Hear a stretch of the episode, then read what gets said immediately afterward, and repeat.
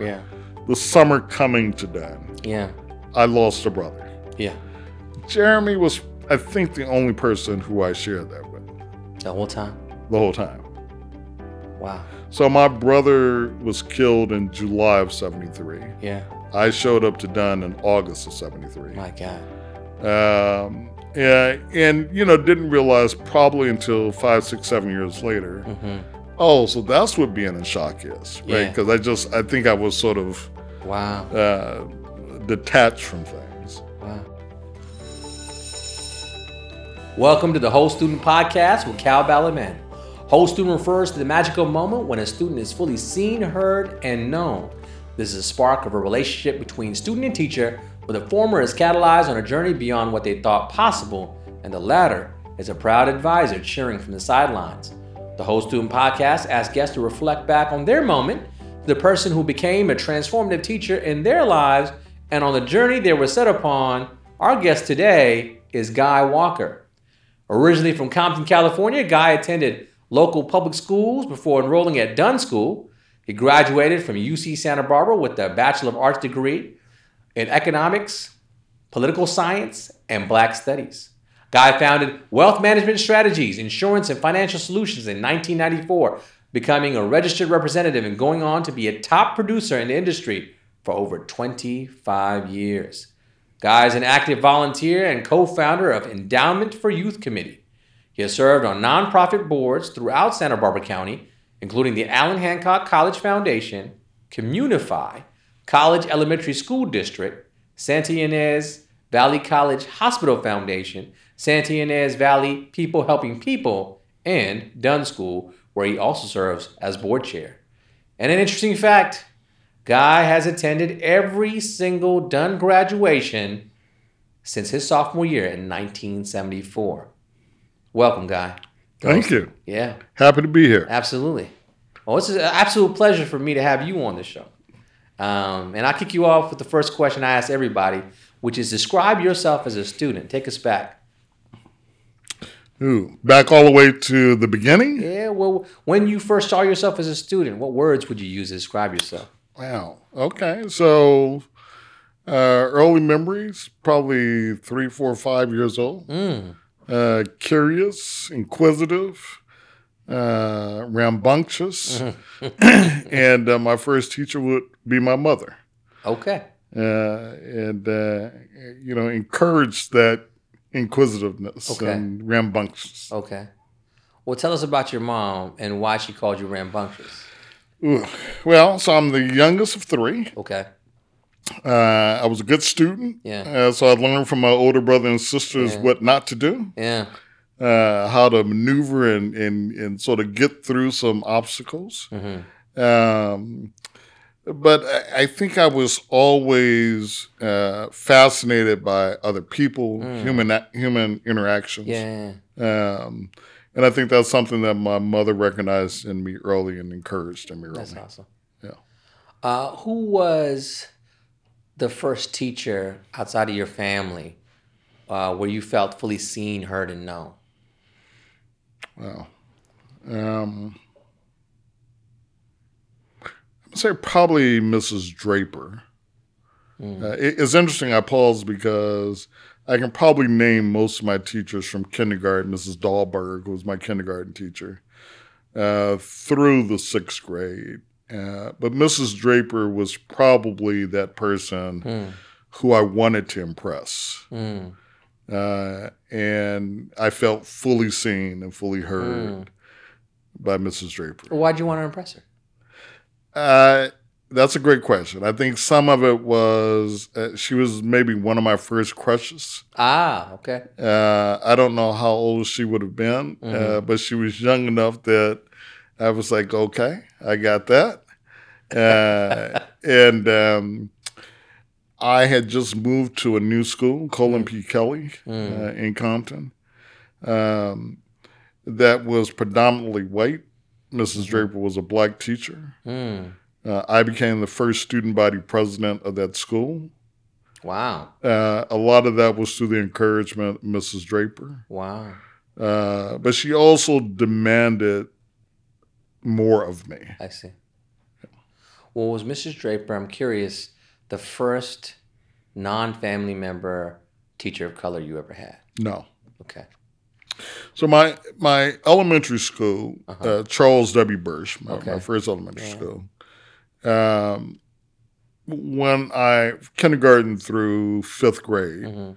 mix of white and black teachers. Okay. But there are some folks in that group that were impressed with me. Uh, Mr. English. Mhm. Uh, so you and I talk about black excellence. Yeah. Certainly, one of my early recollections of black excellence. Yeah. Very demanding Mr. of English. his fourth graders. Okay. Uh, he was suited and booted every Mm, day. Every day. Uh, you could not slouch in your chair. Ah, I see. Uh, and, uh, you know, he had very high, he, wa- he was, Mr. English was the English teacher as well as everything else. So Oh, he wow. demanded a lot in terms of language. Wow. Yeah. Wow. Uh, and there were there were several other teachers there, Mrs. Elston, Mrs. Kane, uh, all black teachers, uh, who I was aware of them. Yeah. Uh, they all knew my parents, Yeah. which had some impact. Okay. Uh, but uh, Mrs. Draper, uh, you know, 1968 had a different sort of impact on me. Did you stay in touch with Mrs. Draper? I did not. I Okay. have looked for Mrs. I Draper, see. uh, okay. but did not stay in touch with her. Interesting. Okay. Yeah.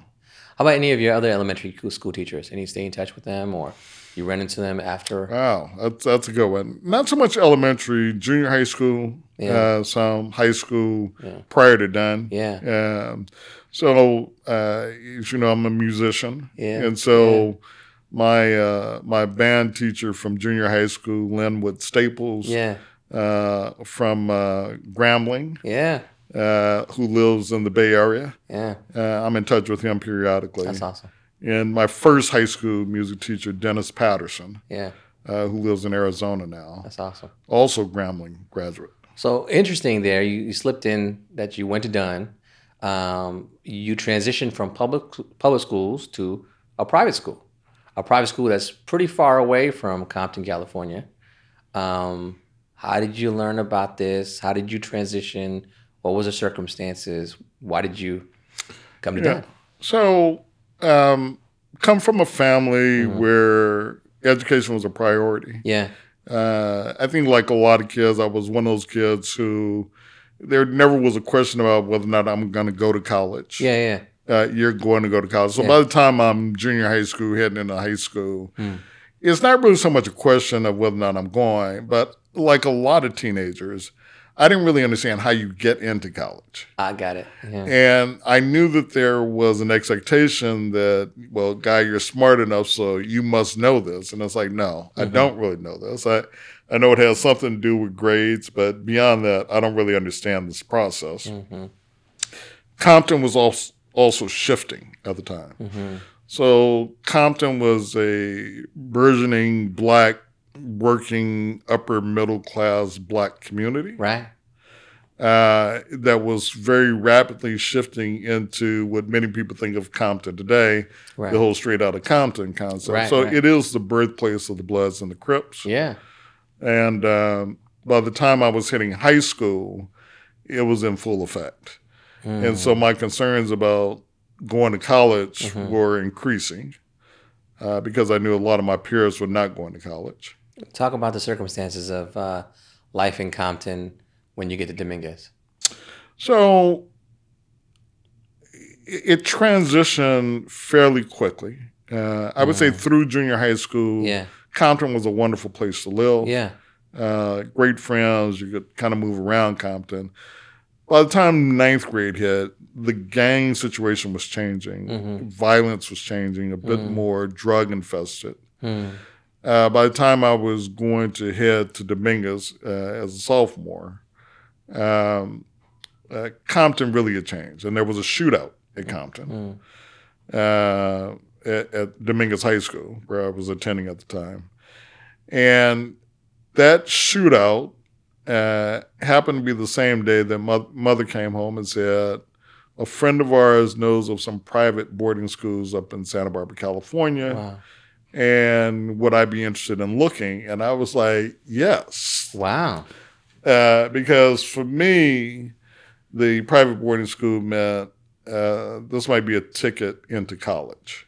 Right. Right. Yeah. And so we came up and we were supposed to look at Dunn, Thatcher, and Kate. Okay. Dunn was first on the stop. Got it.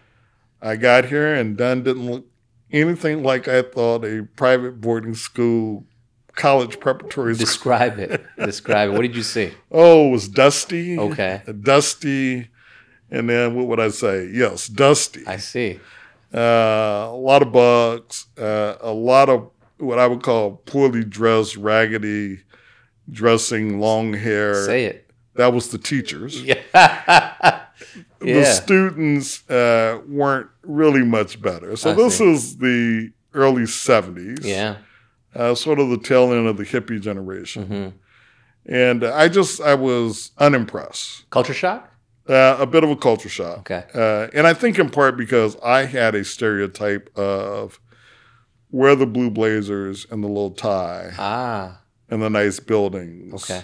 and that sort of thing. Yeah. And there was none of that here. Yeah. Yeah.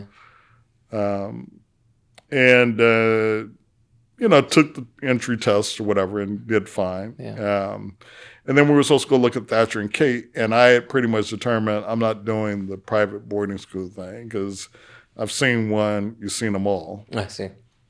So we're heading back home to Compton, and I'm sitting in the back seat of the car reading the brochures that Don had given me. hmm And one of the brochures says 98% of the kids who graduate from Dunn matriculate into their freshman year in college. Hmm. I asked the guy who had referred me to the school, I said, What is matriculate? hmm He said, That means they attend their freshman year right out of college. I said, Yeah. okay. And he said, The other 2% take a sabbatical before they start their freshman year. I don't- Wow. Okay. What's a sabbatical? Yeah. He said that means they go to Europe before they start. college." Yeah, I'm like, yeah. okay. So 98 plus two. Huh. So you're telling me 100% of the Yeah. kids who graduate go to college. That was sort of part one to sort of move me towards maybe thinking about coming to Dunn. Yeah.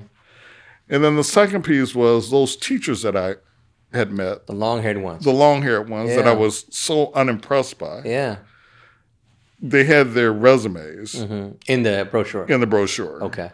And I'm reading Steve Gill. Mm-hmm. Cal Berkeley, Mm.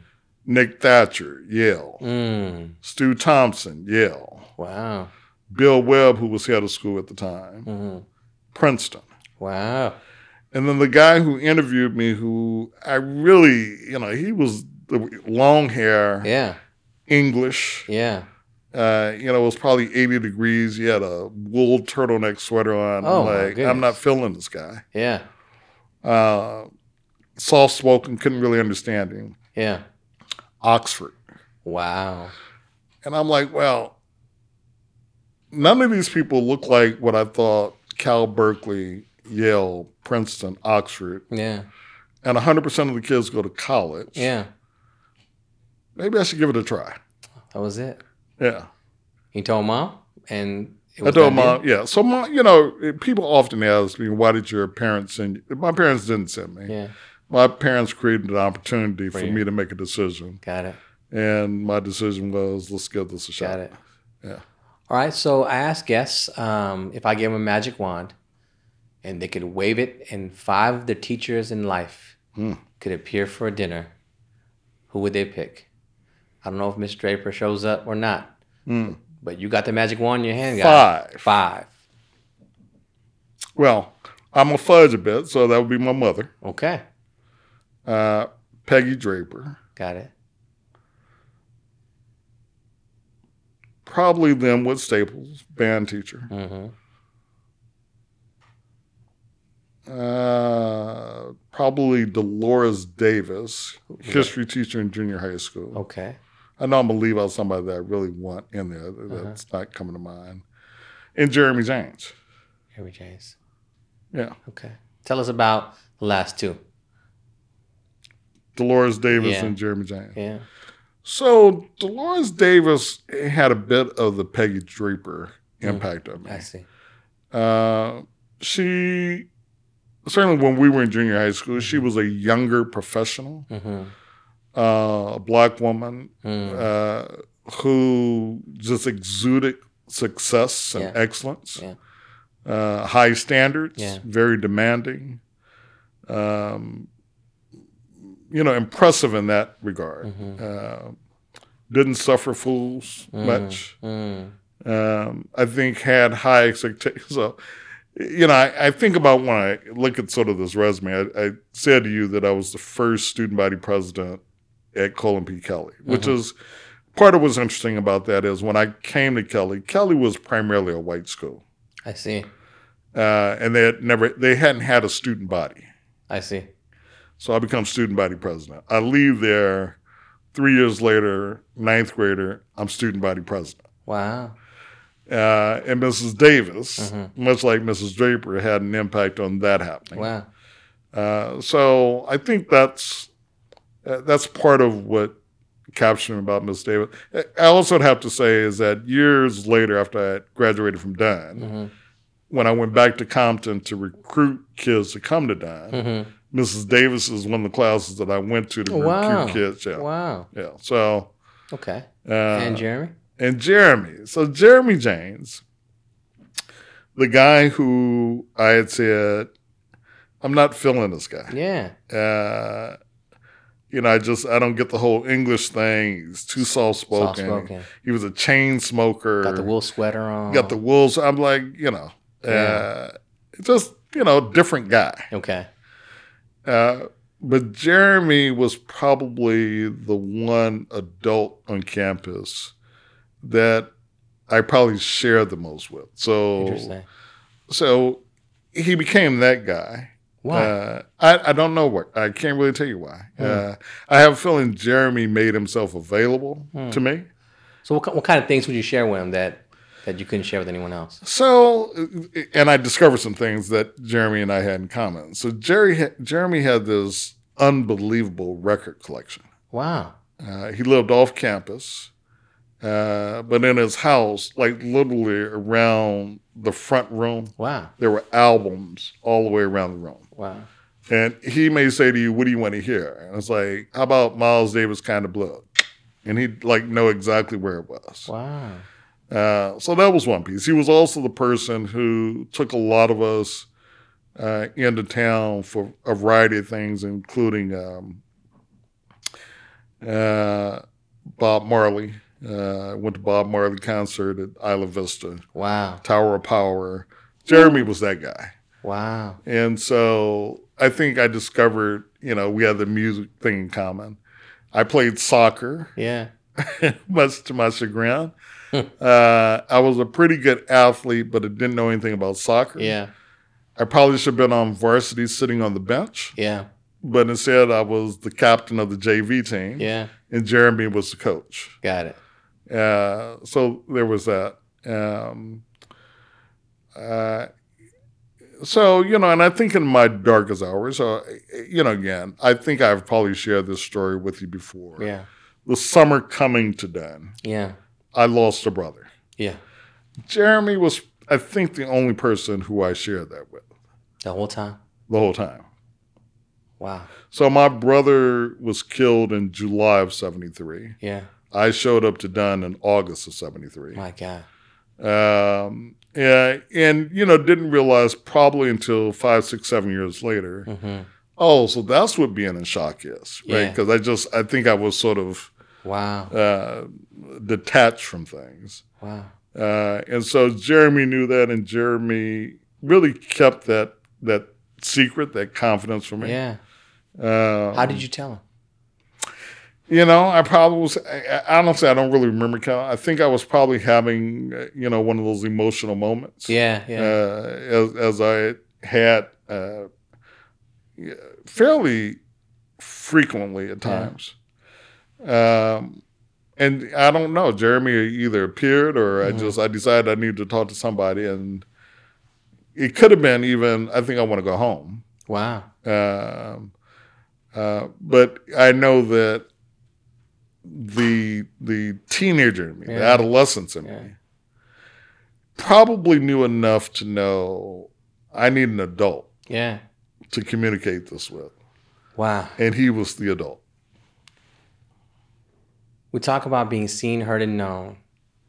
And you talk about Jeremy's seeing you and knowing you in a way that you're not sharing with anyone else. Mm. But you're also experiencing such shock, and it and, and it's it's it's you you have to explain this to me. You're living in shock. You transition from public school to private school. You do your time here and you move on, but you come back and and again and again. And next year will be your 50th consecutive Yes. graduation.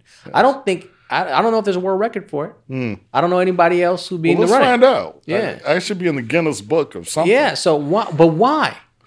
Yeah, so it, that's a great question. Um, you know, it's interesting. I can now look back Mhm. and see a bit of who I was at Dunn for those three years. Yeah. Yeah.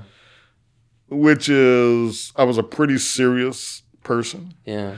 I could have fun. I could laugh. I could do that. Yeah. But when I look back at that young Mhm. man, I know that I was in shock.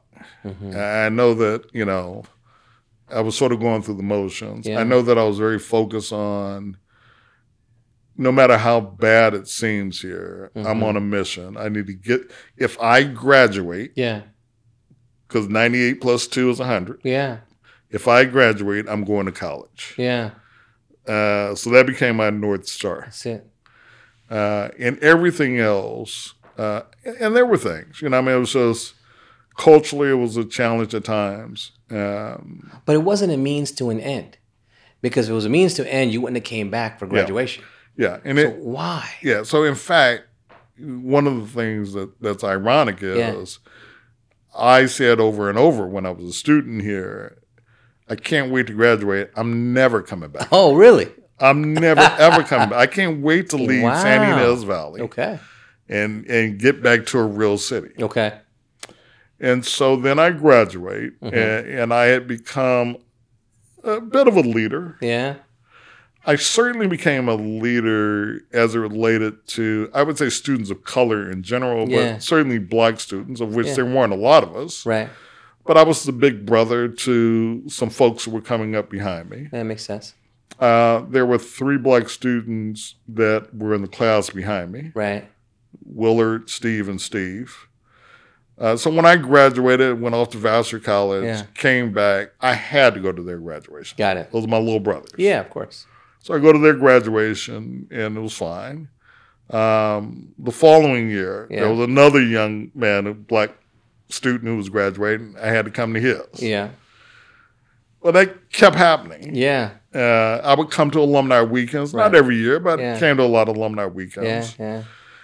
But what happened, Cal, really is it was more of a function of initially, there's a saying I use sometimes as you climb, lift, Mm.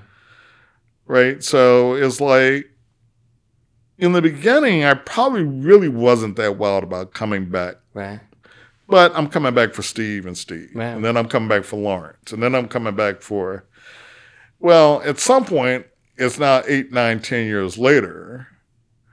And there are new black kids who are coming on campus. Mhm. And I'm coming to orientations and meeting them Mm-hmm. and being big brother to them. Mm-hmm. Uh, and so now I got to come back for their graduation. Yeah. And now it's 15 years into the Yeah. deal. And then it's 20 years into the deal. And I think around 20 years into the deal, the the current head of school, who is escaping me right now, that, that might have been Steve Loy, Mm. says, Have you been at every grad? I said, Yeah, I said, I've been at every graduation. And he announced at the graduation, this is Guy Walker's 20th consecutive graduation Wow. and so it just it sort of became a thing and and uh and at some point my attitude Mm. about done also hmm uh, changed in the sense of i did not have a bad experience Yeah. while i was here Yeah. but i didn't appreciate the experience while i was here Uh, Understand. Yeah. Well, Guy, you talk a lot about community wealth, and there's something about that story about being drawn back by Steve Mm. Frazier, Steve Osmond, uh, you know, coming back to their graduation uh, at you almost like an obligation. Mm. Uh, you're part of a community wealth stream, and you can't take yourself out of it. right I talk about that. wow that's uh that's good um I think that community wealth piece has always been there. Mm-hmm. I defined it maybe 20 years ago. Mm. Um, I think intuitively, perhaps, and perhaps through my training as a child, Mm-hmm. I think I've always recognized that community is important. Mm-hmm. And I think you're right. I think that my relationships at Dunn, Mm-hmm. a lot of that had to do with there were people within my community. Right. And then as I graduated, there were people behind that Right. were a part of that community or should become a part of that community. Mm-hmm. I I think there's a leadership piece of me that said, well, if we're going to expand this community, and I don't know how much of this was always conscious. Yeah. At- At some point, it probably became more conscious. Yeah. Um, but I do think it's a part of my personal philosophy Mm-hmm. about the importance of building community wealth Right. that has kept me engaged here and in other places. So there is the question I want to end on. And it's a question I'm asking in light of the fact that every single guest we're having this season is an entrepreneur like yourself. Um, there's something about your entrepreneurship that's tied to the idea of community wealth, that's tied to your edu- education, the way you learned. And and I'd like you to speak to it. What what's the through thread? What ties it together? So um, I'm a man of faith. Yeah. Um, and I think sort of the evolution of Guy Walker. Yeah. is what are we here for? Yeah. Uh, a lot of it for me is community. A Mm. lot of it is our role is not to fix things, our role is to make things better. Mm. Uh, and so I think people sometimes get frustrated because they see a problem, they want to fix it, Mm. and they can't fix it. I've been in that space.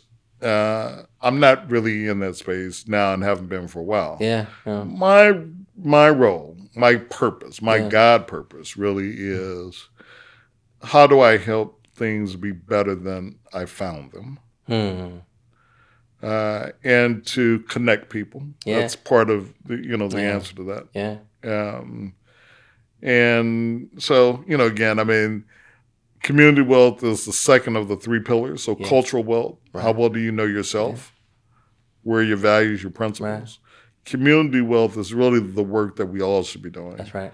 And then capital wealth certainly is is are the tools that allow us very often to Yeah. do these things. Yeah. So community to me is it that's where it all begins and ends. Yeah.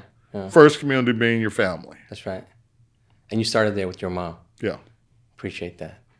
Uh, Guy, I know what you said will inspire others to share and reflect on the teachers in their lives. I think what you said about community wealth, the power of community is something that will resonate with folks.